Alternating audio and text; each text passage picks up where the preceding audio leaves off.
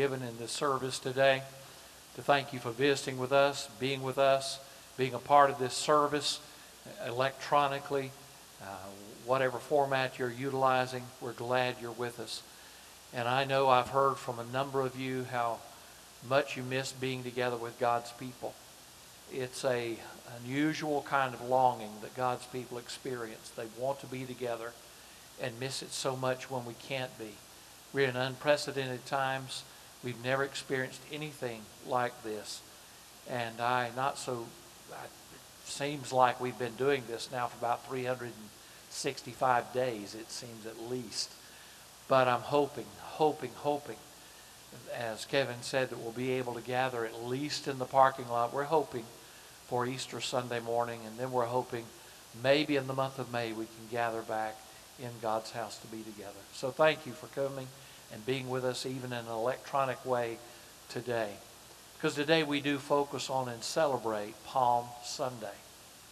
Palm Sunday, that, that Sunday that is celebrated as people, uh, God's people celebrate the time when Jesus entered into Jerusalem to experience his death, burial, and resurrection.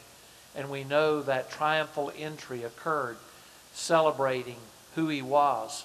But that celebration would soon end as people realized that he would be arrested and taken, tried, not once but twice, and then taken to be killed outside the city gates, just north of the city gates.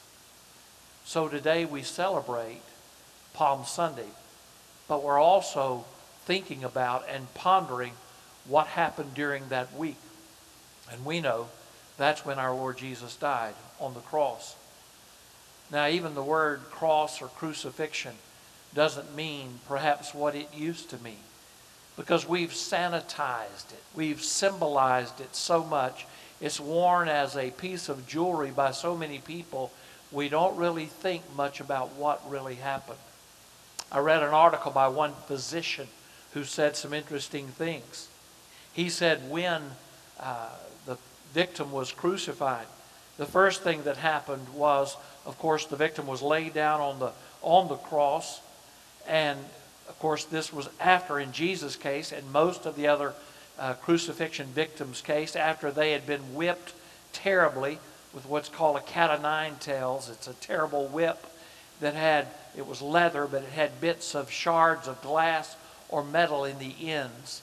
And so his back had been beaten horribly to the bone. And then we know in Jesus' case, upon his head was thrust that crown of thorns. That indeed, as you know, most lacerations in the scalp cause a massive amount of bleeding. And so Jesus had already bled and been in terrible pain after his beating. And then his body is laid upon that cross.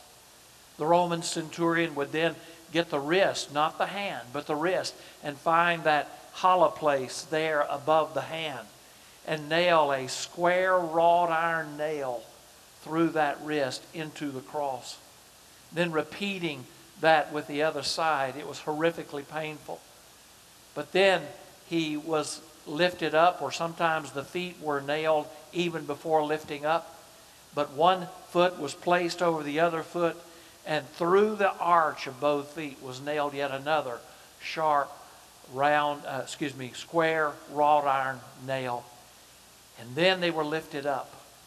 And thus began the true agony.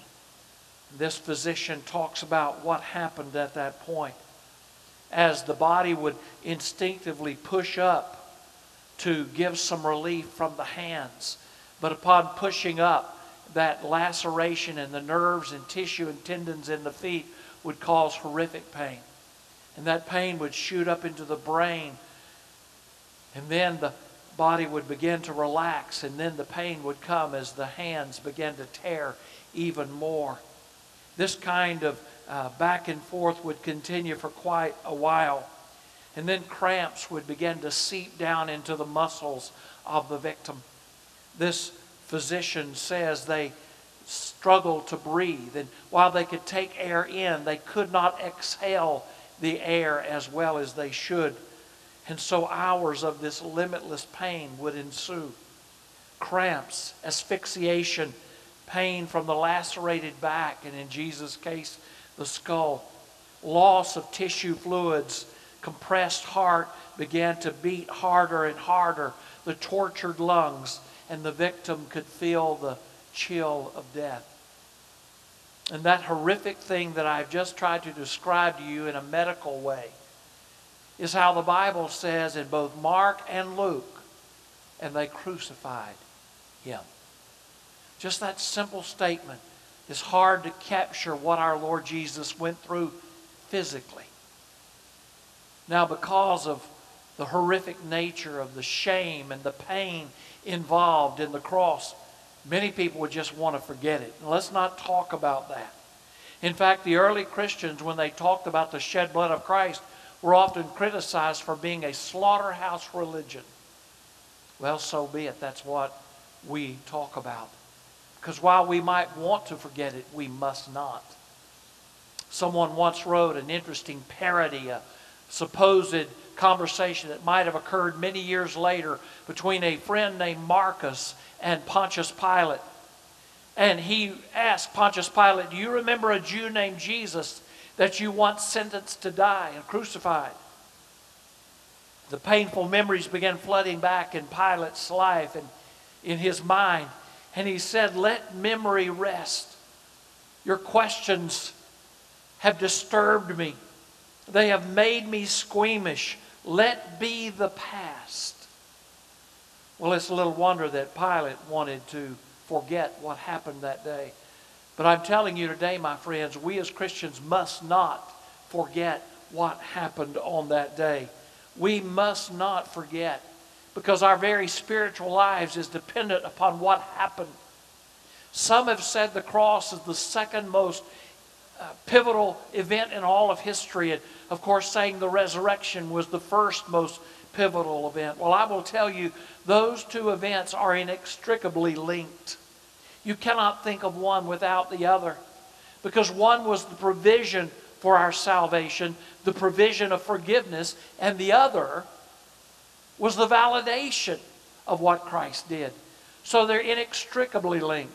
You cannot separate the two. So, what we study this day, on this Sunday called Palm Sunday, is really the center of who we are spiritually. I cannot overestimate its importance. I want us to look at a number of passages today, but the one we will start with is not in the book of John. And I know you say, well, we've been studying the book of John. Yes, we have, and we will continue. In fact, the Palm Sunday triumphal entry is talked about in John, and we'll come to that in just a few Sundays as we look at it because we don't want to miss a single verse in studying the Gospel of John. And we will come to that. But today we look at Luke chapter 24 because in one passage here, we will look at some other passages, I promise. But in this one passage, something is asked that is of importance. And it brings us to why today is so vitally important. So we look at Luke chapter 24, beginning with verse 24, going through verse 26. Now, I know you're watching from home or your car or wherever, and I would invite you to look back and study all of chapter 24 of the book of Luke. But we're just going to look at a few verses to start us off this morning. The Bible there says some of those who were with us went to the tomb and found it just as the women had said, but they didn't see him. Now, this is a post resurrection passage. Verse 25, he said to them, He who? This is Jesus refer, speaking to his disciples, whom he met on what is called the road to Emmaus. And I've been on that road. It's about seven to eight miles southwest of Jerusalem. And oh, by the way, they have found in their archaeological digs in that area, in that village called Emmaus, an old Christian baptistry in an old Christian church. And interestingly, in the baptistry, don't remember all of it, but I remember there were three steps going down into the water, and one was called the world, the flesh, and the devil. And going out Father, Son, and Holy Spirit. In other words, when you go in, that's what you're letting go of. As John identifies the world, the flesh, and the devil, three of our spiritual enemies. And you go out having been baptized in the name of the Father, Son, and Holy Spirit. But the disciples had met Jesus after his resurrection, and he asked this question How unwise and, or he says to them, How unwise and slow you are to believe in your hearts all that the prophets have spoken. And then look at verse 26. It becomes our question of today. Didn't the Messiah have to suffer these things and enter into his glory? Did he not have to? Was it not obligatory or was it not an obligation? Did he not have to? Is the question that Jesus asked them. He is bringing up a point that's extremely important. Was it not essential? We know even before this, in the garden experience, he struggled as a man, fully man, fully God. And he said, Father, take this cup from me. But there was no other way. It was essential that Jesus die on the cross. And I want to tell you this morning, it's essential and it's necessary from two different viewpoints. And that's what I want us to study this morning. First of all, the cross was necessary from God's point of view. First of all, let's look at it from God's point of view. Well, first of all, I will tell you it was essential because it revealed God's evaluation of humanity. It revealed God's evaluation, estimation, understanding, and appreciation of humanity. Now, in Jesus' day, we would have to say, in all honesty, human life was very cheap.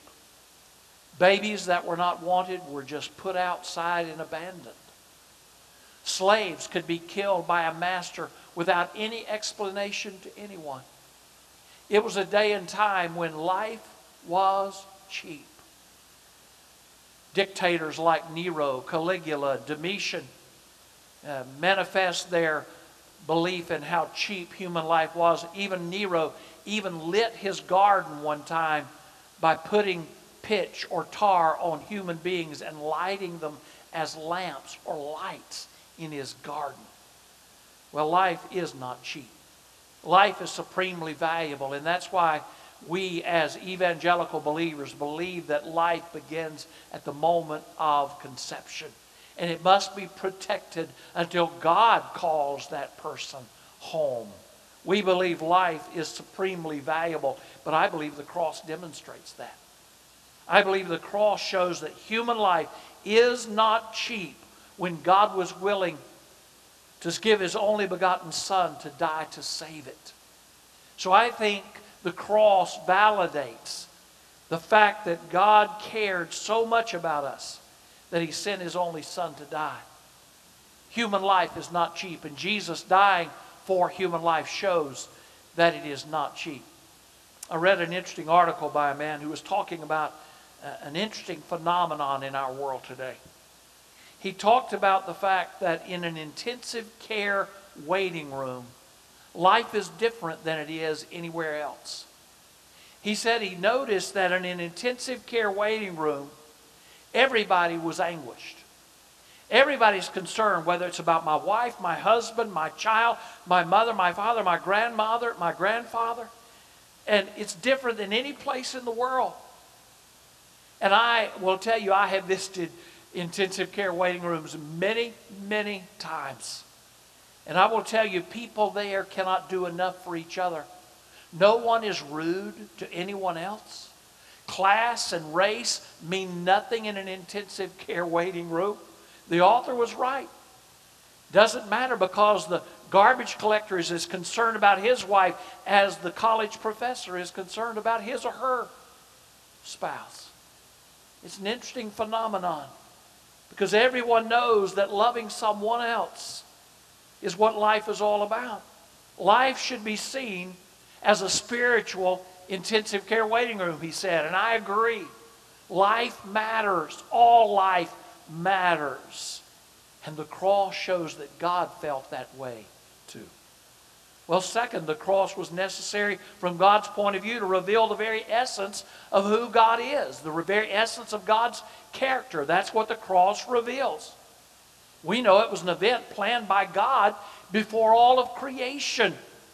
In fact, Peter later wrote about it when he was preaching in the book of Acts, and he said the crucifixion was planned before the creation of time. Isn't that amazing?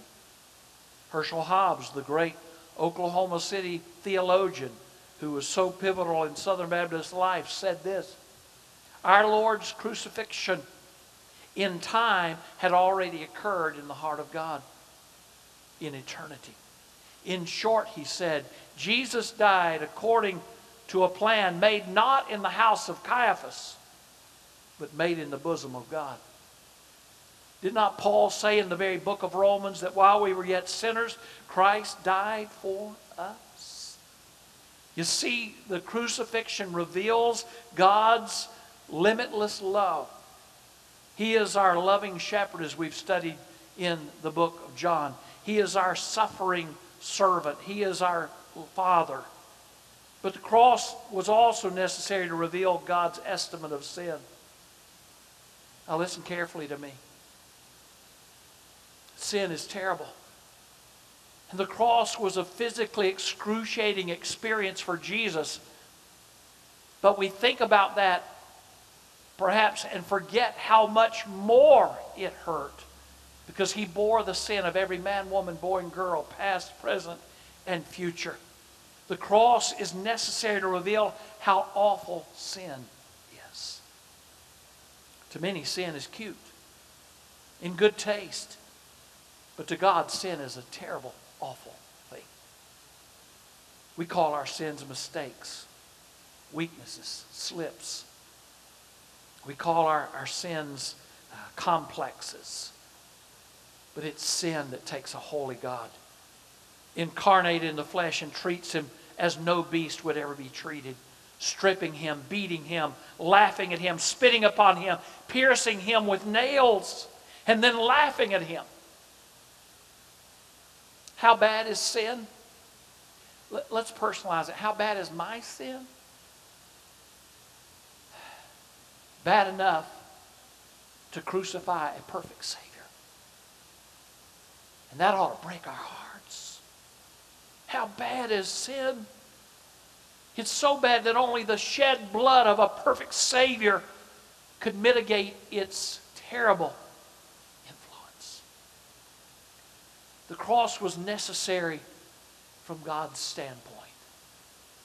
It reveals so much about who He was, about how He feels about us, and about how He feels about sin. Listen carefully to that. But then, last, the cross was necessary from our standpoint, from mankind's standpoint, from our point of view. For without the cross, there is no salvation, there is no hope. Now, I know you love people. I know everybody listening to me loves someone so much that you would die for them, wouldn't you? You love them so much, you would take the coronavirus for them. You would stand in front of a bullet for them. I know that you would. But we need to understand it was the Son of God that loved us. So, from our standpoint, it's the power of God to challenge our sinful hearts and make us really understanding of how serious sin is. You see, it's necessary for it to challenge our sinful hearts. He was willing to die. And that ought to compel us to stop when we know we're going to do wrong and realize how much He cared. So while we might be willing to die for someone, this is the Son of God willing to die for us. But also, the cross is the power of God to atone for our sins. I've told you, I, I remember years ago, long ago, I took a course in seminary in the PhD program called uh, Person and Work of Christ. And it was a year long PhD seminar. And it dealt with the theories of the atonement. And it was deep, and we wrote a lot of papers. And use some big language. But I will tell you, the Bible has no fine spun theories. It speaks plainly, it speaks repeatedly, it speaks emphatically about what Jesus had to do. The writer of Hebrews in, in Hebrews chapter 9, verse 22 said, Without the shedding of blood, there's no remission of sin. So there had to be a sacrifice of a perfect sacrificial lamb who was our Lord Jesus. In the first epistle of John, he says, And he is the propitiation or expiation of our for our sins, and not for ours only, but for the sins of the whole world. His death accomplished that which was not accomplishable by us, that we could ever be clean and pure. The cross is the power of God to atone for our sins. He makes us right before God. And I don't know about you, but I'm grateful. I'm grateful for that. Now look at me, one last thing. The cross is the power of God to change us. In one of my favorite verses in 2 Corinthians chapter 5, Paul comes to this conclusion and he says, Therefore. I told you before when Paul says, Therefore, be careful because he's fixing to say something great. Therefore, if any man be in Christ, he's a new creature. He's a new creation. All things are passed away, and behold, all things are new. All things are become new. Oh, my friends, the cross is the power of God to change us. And I need changing, don't you? It is His power alone that can accomplish transformation. So let's never question the power of the cross from God's standpoint or from our need. Let's never question his love for us. And if you'd look at these last statements, please, and, and as you're watching or as you're listening or as you are looking at the computer, say this out loud with me. The cross was necessary for him to show how he felt about us. The cross was necessary for him to show who he really was. The cross was necessary to show how he felt about the sin. And then, from our standpoint, it's necessary for us to challenge our sinful hearts. It was necessary for him to atone for our sins, for my sins. And the cross was necessary to change me, to change our lives. Would you let Christ be your Savior and Lord today. He's our only hope. In this upside down world, this craziness in which we live, He's our only hope. And you must have a relationship with Him that transcends everything. Oh, understand today how much He loves you, how much He cares about you. Understand today how deep our sin is and what it does. But understand the change he wants to bring about in your life today. Pray with me, please. Father God, in Jesus' name, we pray for everyone who is listening that this would be a time of absolute decision, a time of absolute submission of souls and lives to you. Oh God, speak to us, deal with us, save us, and make us more like you. We ask it in Jesus' precious name.